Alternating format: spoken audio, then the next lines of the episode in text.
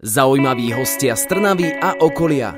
Ľudia, o ktorých ste možno ešte nepočuli, no napriek tomu sú pre nás dôležití. Počúvate rádio Eter s Adamom a už o chvíľu začíname rozhovor s hosťom dnešného Eter rozhovoru, komikom, moderátorom a kňazom vo vlastnej cirkvi Svetkov Liehovových, Gabom Živčákom. Rozprávať sa budeme o živote stand-up komika, o Svetkoch Liehovových, o podcaste Luživčák, ale aj o peniazoch či humore. Zostaňte naladení aj naďalej, pretože o chvíľu začíname jedine v rádiu Éter. Stand-up komik, moderátor, jeden z dvojice z podcastu Lúživčák a kňaz vo vlastnej cirkvi. Nielen o jeho práci, ale aj o humore a živote bude dnešný rozhovor. Som Adam a v Eter rozhovore vítam ďalšieho hostia, Gaba Živčáka. Gabo, ahoj a dúfam, že sa budeš cítiť komfortne. Čaute, dobrý deň, som veľmi rád, že som tu. Študoval si celkom zaujímavú strednú školu. Do toho aj veľmi zaujímavú výšku. Predstav nám tvoj študentský život tak ja som študoval strednú priemyselnú školu v Spiskej Novej Vsi, kedy si ešte SPŠ v Banícku. Uh, zajímavé je, že má napríklad vyštudovaný aj Mikuláš Zurinda.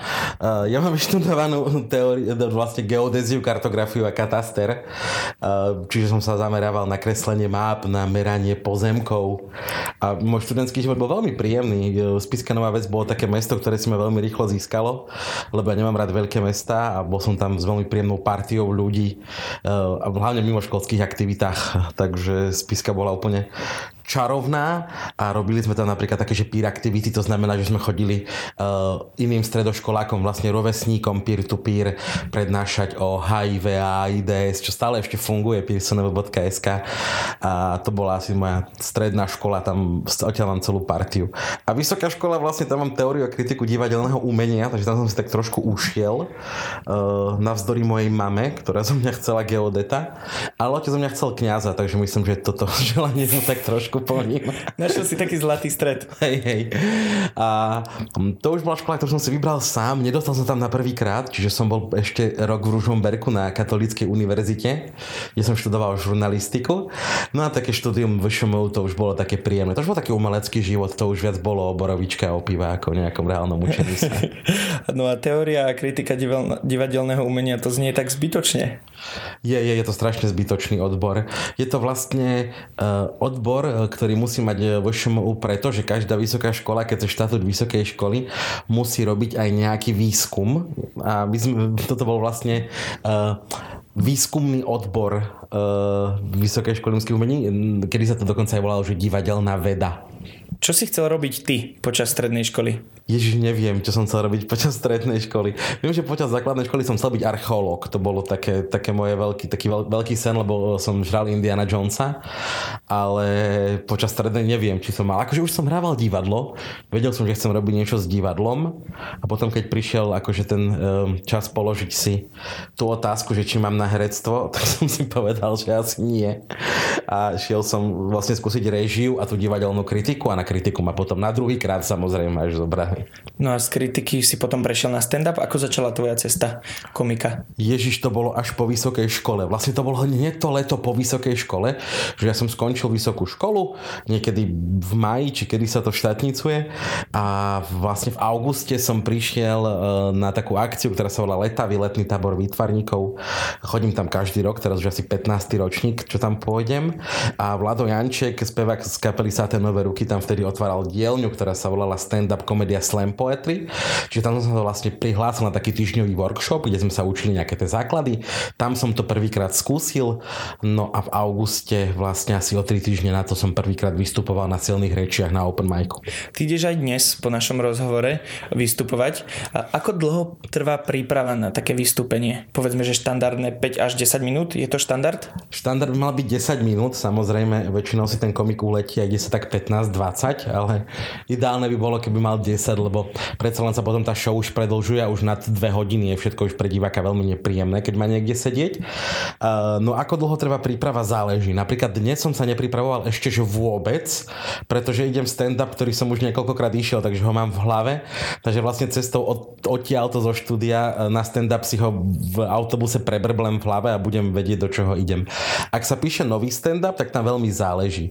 U mňa to je takých 5 až až 6 takých písacích session, kedy si tak na hodinu sadnem a píšem si. To je taký základ, že nabrainstormovať si nejak tú tému, potom sadnem za počítač, všetko to prepíšem a potom nastáva tá najťažšia úloha a to je dať tomu nejakú tú hlavu a petu. Že ono je pekné, že si našpliechal nejaké sprostosti na papier, ale teraz z toho treba urobiť celkový stand-up. No a potom ešte tak 3-4 hodiny trvá, kým sa ho človek naučí, aby si mohol ísť vystupovať. No a nie je to pre teba také, že ťa to proste potom už nebaví, keď ideš niekoľkokrát po sebe ten istý stand-up? A samozrejme, je to presne o tom, že ako náhle ten, alebo ty čím viac ten stand-up chodíš, tak tým je lepší, hej, tým viac ho vypiluješ, tým viac uh, už ide plynulejšie, už vieš, kde pridať, kde ubrať, niektoré vtipy vyhodíš, niektoré domyslíš nové a presne v momente, keď je ten stand-up úplne, úplne najlepší, ho musíš zahodiť, lebo si s ním vystupoval všade, už ho nenávidíš a musíš si napísať druhý. A čo vtipy možno, ktoré počuješ? Pamätáš si ich alebo si ich zapisuješ? Ja už málo čo. Už to musí byť naozaj že veľmi dobrý vtip, aby ma prekvapil. Ja strašne veľa vtipov poznám. To je úplne že najhoršia vec, keď stretneš stand-up komika a povieš mu, že ježiš, ty si komik, že ja ti poviem vtip. Nie, nepovieš mu vtip. Akože je 115% šanca, že komik ten vtip pozná alebo ho pozná v nejakej inej obmenenej uh, forme, čiže bude vedieť pointu. A ja si zapisujem už iba také veci, ktoré ma naozaj že prekvapia. Že niekto povie niečo, čo ma naozaj rozosmeje. Ale väčšinu takých vtipov som zabudol. Že keď ho už začneš rozprávať, tak ja viem, ktorý to je vtip, spomeniem si, ale keď mne niekto povie, že povedz vtip, tak ja na taký obyčajný vtip už nespomeniem. Potrebuješ taký hint, hej? Že Áno, si Peťo Piavko to krásne povedal, keď, som, keď sme raz chlastali, to je pesničkár, ke, ke, ke, ke, keď sme raz boli na káve uh, a chcel som, aby zahral nejak, nejaké pesničky, také odrhovačky gitarové, tak povedal, že on žiadnu nevie, že on t- ako začal písať svoje pesničky, tak všetky tie odrhovačky zabudol, aby nimi nebol ovplyvnený. A ja som si uvedomil, že so mnou ako s komikom je to to isté. Že ja som všetky tie vtipy pozabúdal, lebo potrebujem písať nové. No a ty robíš komika viac ako 10 rokov, už však. Už tak 10, 9, 10, neviem, trošku mi to už pletie korona. Nezožiera ťa to proste neustále sa pripravať na akcie? To musí byť akože celkom dosť, pretože či už sú to silné reči, alebo je to proste niečo tvoje súkromné? Je to robota, tak ako každá iná, hej, samozrejme, ale je to robota, ktorú mám rád. Takže áno, áno, samozrejme, že uh, je to, že treba aj zamakať. Hej, áno, v pondelok ráno, keď sa zobudím mám večer vystúpenie, kopnem si do stoličky a poviem si do prdele, zase treba ísť do roboty. Ale ten výsledok, áno, keď už príde ten smiech a ten potlesk od divákov, to vždycky vyváži. Koľko zarobí stand-up komik? Nemusíš Fú. uvádzať, že ty koľko presne. Ak chceš, tak sa kľudne pochvál. Vieš, to záleží. Ono, ten uh, plat stand-up komika je momentálne už veľmi uh, taká zložka, ktorá sa skladá z viacerých príjmov, hej, lebo už to není iba o tom stand-upe, iba o tých živých vystúpeniach. Už je to aj o nejakých firemných akciách, o nejakých moderovačkách. Už je to aj o tom, že napríklad moju veľkú časť príjmu momentálne tvorí zisk z podcastu. Uh, plus, keď máš nejaké čísla, tak máš nejaké spolupráce na Facebooku, na Instagrame, plus občas príde nejaká telka, nejaké milujem Burčiak alebo také um, tvoja mama horí lepšie.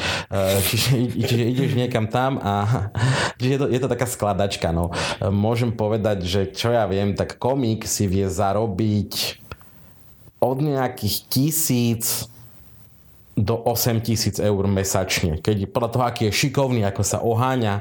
A samozrejme hovorím o nezdanených veciach, hej, to už, že to už je na ňom, či je SZČO, či je, či je SROčka a ako to spraví.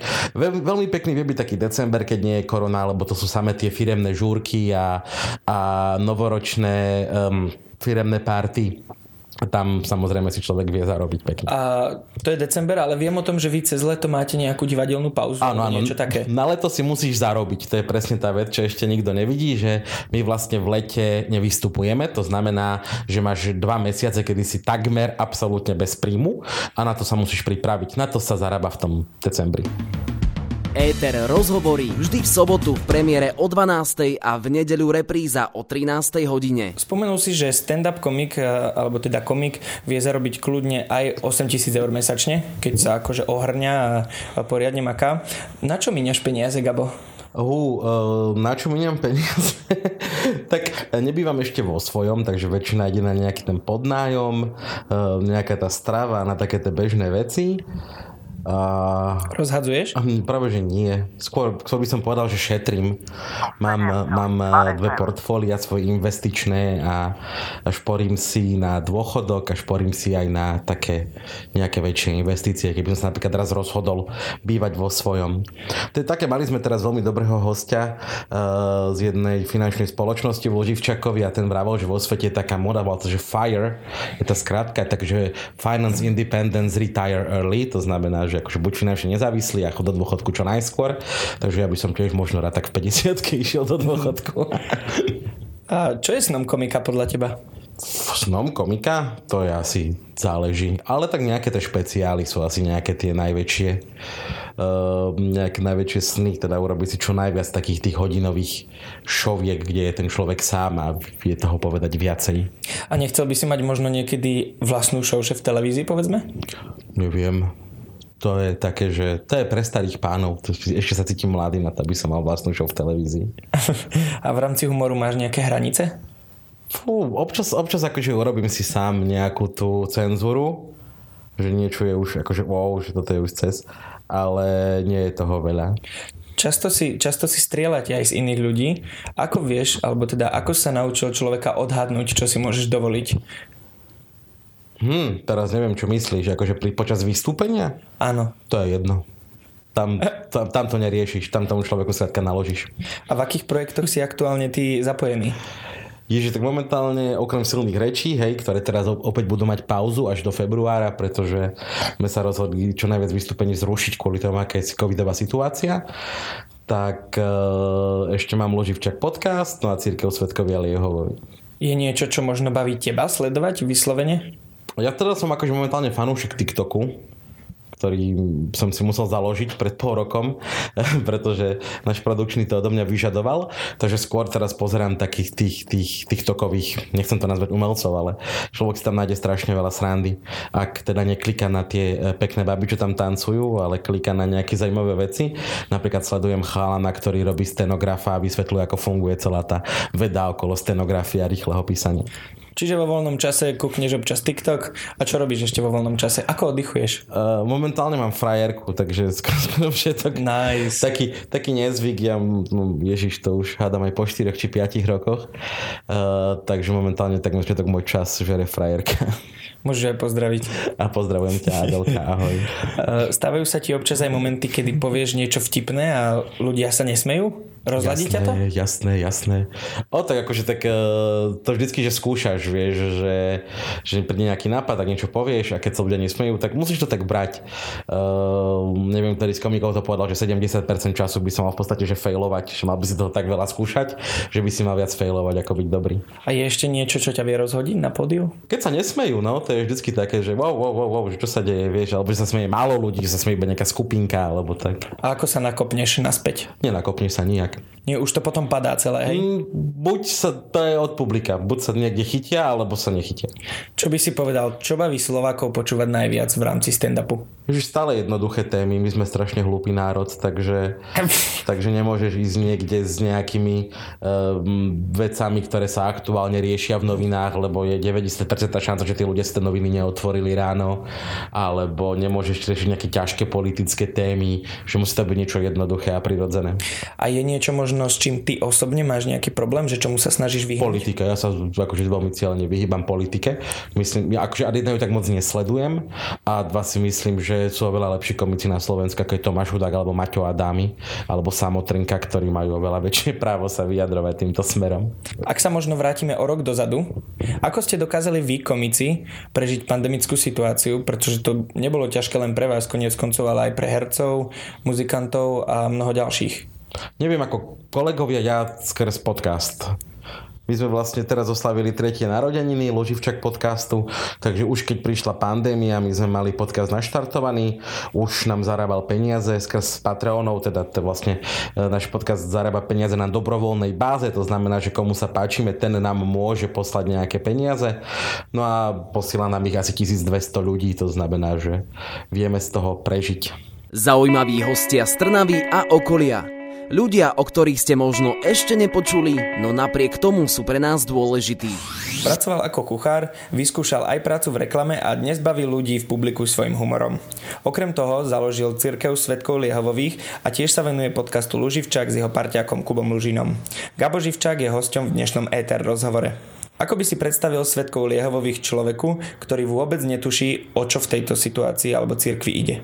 Mm, no, predstavil by som mu to ako církev, ktorá vlastne verí v mocného Liehovu, nášho pána a uhasiteľa, a v Palenku Máriu Sedemdecovú a Ježiša Špirita, ktorý bol za naše hriechy vypálený a do fľaše daný. Kedy vznikol nápad Svetkov Liehovových? Tak to teda neviem. Ja môžem akože povedať, že my sme začali slovo Liehovovo šíriť pred nejakými 5 rokmi, takže kedy sme, my vlastne, kedy nás osvietil mocný Jehova a počuli sme to volanie, že máme šíriť jeho slovo, tak myslím, že 5 rokov to už robíme. Trochu som čítal o svetkoch Liehových a dočítal som sa, že vierou vo vašej cirkvi nastavujete zrkadlo spoločnosti a hovoríte o tom, že piť škodí. Nestretli ste sa pri niektorých ľuďoch s tým, že by vás akýkoľvek iní veriaci obvinili z toho, že ich urážate? Nie, nie, vôbec nie. Občas sa niečo stane, že niekto sa akože ozve, že nás e, pokúša satan a, a že shoríme v pekle, ale myslím si, že človek, ktorý rozumie tomu, čo robíme, vidí, čo sa vlastne snažíme spraviť a tí všetci ostatní nás v podstate nezaujímajú. Dá sa nejako aj charakterizovať číslo tých veriacich alebo svetkov liehovových? Áno, číslo je, charakteristika čísla je veľmi jednoduchá, je to taká číslica od 1 až po nekonečno. a aké projekty v rámci svetkov liehovových máte za sebou? Fú, tak akože my sa hlavne špecializujeme na to, e, na to šírenie toho slova Jehovovho, to znamená, že e, stále píšeme nové časti Biblie, snažíme sa točiť tie videá, aby to ľudia videli. Um, neviem, či tam robíme nejaké špecifické projekty, no tak snažili sme sa, aby sa čo najviac ľudí k nám prihlasilo vlastne v ščítaní ľudu. A momentálne asi taká najnovšia vec, čo teda spúšťame, je, že sme spustili zber podpisov na to, aby sme mohli zaregistrovať církev, čo je trošku veľa oštary, pretože musíme vyzbierať 50 tisíc podpisov. A začali sme vlastne koncom, mm, no vlastne polovici novembra, takže pomaličky, pomaličky škrečkujeme. Začali ste zbierať podpisy koncom novembra? Áno, áno. Koľko máte teraz? Ja vôbec neviem, ešte som to nerátal. Myslíš, že nám môžeš prezradiť aj čo plánujete? povedzme, že na nasledujúci rok sú svetkami Jehovy? Ježiš, zbierať podpisy plánujeme. to je to, čo plánujeme.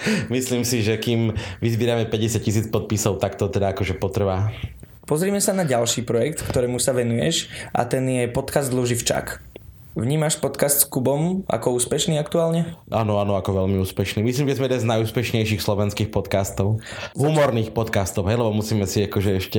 Máme akože veľmi dobré čísla aj medzi všetkými podcastami, ale samozrejme, že nejaké spravodajské 15-minútové podcasty budú mať vždy lepšie čísla. Začínali ste približne pred tromi rokmi, myslím. Áno, áno, myslím, že uh, začiatkom novembra, nejakého 3. alebo 5. novembra sme mali 3 roky.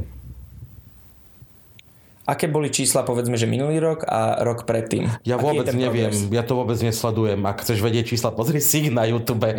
Mm, okay.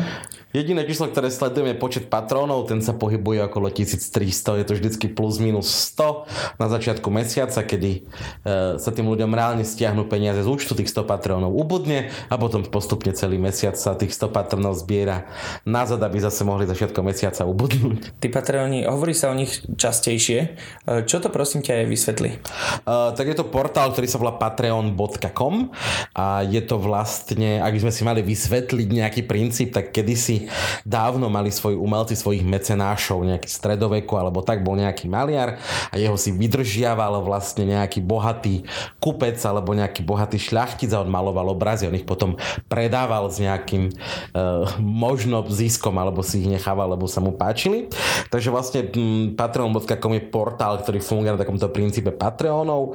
Každý, kto má nejaký projekt, ktorý chce nejak financovať s tým, že si myslí, že by mu ľudia boli ochotní s tým pomôcť, zaregistruje svoj um, profil na tomto Patreone, kde predstaví svoj projekt, môže robiť nejaké špeciálne veci pre tých svojich Patreonov, že dať im tú časť napríklad skôr alebo vydávať špeciálne časti iba pre nich. No a oni mu každý mesiac za to posielajú nejaké peniaze. Funguje to na princípe pravidelných dotácií, takže ty si tam zadáš vlastne číslo karty, zadáš sumu, ktorú chceš mesačne prispievať a vlastne automaticky raz za mesiac ti z karty tento portál stiahne peniaze. Je tam nejaká minimálna hranica príspevku? Myslím, že nie. Myslím, že normálne sa dá euro až do nevidím. To predpokladám, že máte teda ľudí, ktorí možno dajú aj euro, aj 20 eur, Áno, aj 30 áno. eur, áno? Áno, je to tak. Najvyšší prispievateľ je koľko? Neviem, neviem. Myslím, že bol nejaký taký, čo dával 100 eur mesačne a my potom takýmto veľkým posielame tričko. Tak to bolo takým nejakým spôsobom, že on dával nejakých 20 eur za časť. Na väčšinou vychádzajú 4 časti, ale niekedy je taký mesiac, že vidia aj 5, lebo tak vyjde. Ako dlho trvá príprava na jedného luživčaka? Uh, nula. Nula, idete čisto Zero. freestyle. Hej, áno. No ale je dôležité povedať, že to je tak trošku väčší formát.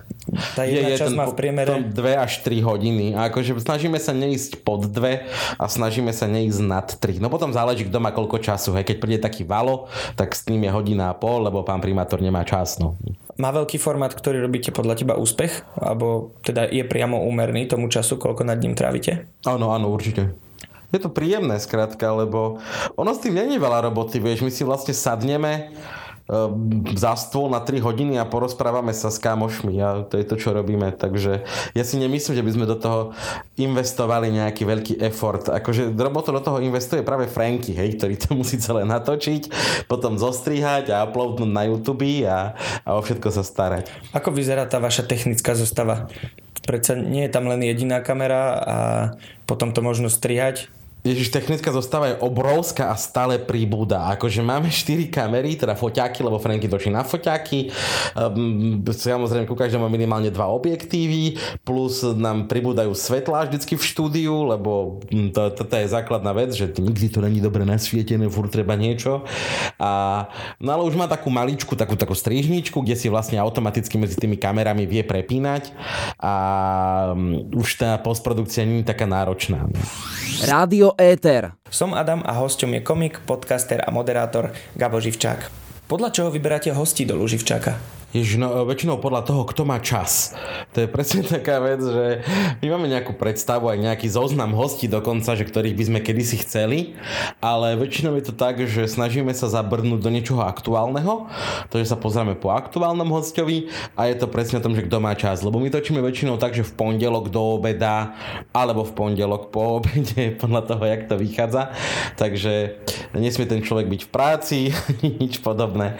Ale vždy to musí byť nejaký zaujímavý človek. Snažíme sa brať aj známych ľudí, ale je, čím ďalej, tým je toho menej. Že kedy sme sa snažili mať jedného slávneho človeka do mesiaca kvôli číslam.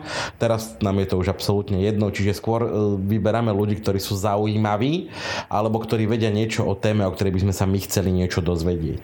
Takže istým spôsobom aj záleží od hostia, aká bude téma, alebo podľa čoho vyberáte témy. Len tak strieľať? Vždycky záleží od hostia, aká bude téma. My si vždycky voláme odborníka na nejakú danú vec, čo ja viem. Tak uh, bude teraz napríklad, eh, boli sme natáčať v Prahe, lebo sme chceli osloviť trošku české publikum, máme nejakých českých hostí. Tam sme mali štyroch hostí. Mali sme uh, pána um, Dorta, ktorý má, je, um, on vydáva komiksy, má vydavateľstvo Comics Centrum, vydáva veľmi undergroundové komiksy, čiže žiadni superhrdinovia. Takže je to veľmi špecifická téma o komiksoch. Mali sme tam Ideu, čo je reper, takže sme sa bavili trošku o českej hiphopovej scéne. Mali sme tam Jindřicha Šídla, ktorý je český novinár, veľmi dobrý, takže sme zase prebrali českú politiku a, a fungovanie Českej republiky. A mali sme Lenku Vacvalovú, čo je síce Slovenka, ale žije dlhodobo v Prahe. A okrem toho, že je herečka, tak beha ultramaratóny, že také malé ženia zabehne 100 km cez les v noci, čo je úplne... Ja by som sa dosral, ešte by som ani pri lese nebol. A koľko, koľko odhadujete, že stojí jeden diel podcastu? Pretože ak si to vezmeme, tak musíte za niečo cestovať, musí, musí sa niečo zaplatiť človeku, ktorý to strihá. Má to nejakú sumu? Koľko stojí jeden diel? Čisto výroba? Áno. Aj s prenajmom štúdia? Povedzme, že áno. Asi 800 eur. 800 eur. Tie začiatky teda boli dosť ťažké. Vtedy to ešte nebolo také drahé, lebo sme Marina neprenajímali štúdio, ale točili sme to u Kuba doma, takže tento... V obývačke. Áno, tento náklad nám odpadol.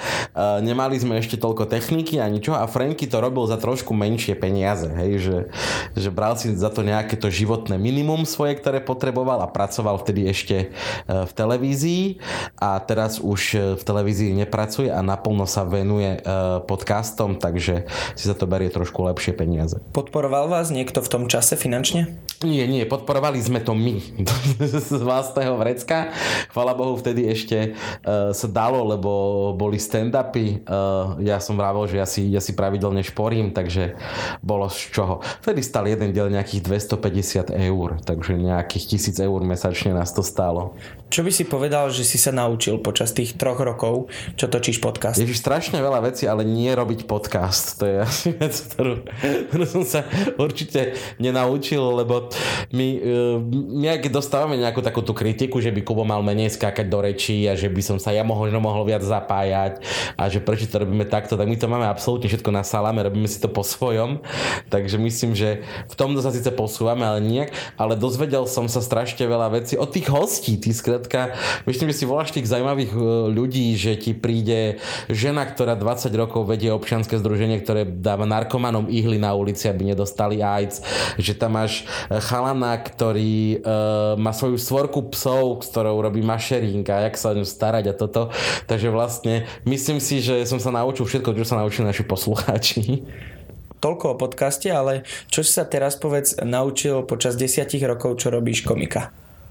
Fú, uh, trošku disciplíne, lebo ono sa to nezdá, ono je to práca, to znamená, že väčšinou to funguje tak, že ty si slúbiš nejaké vystúpenie niekde, upíšeš sa deadlineom, no a potom už ti, keď ti horí pod zadkom, tak začneš tvoriť a písať a, a vytvárať nejaký ten podcast, takže trošku disciplíne, trošku sa snažiť pracovať nejak systematicky a tvoriť ten humor.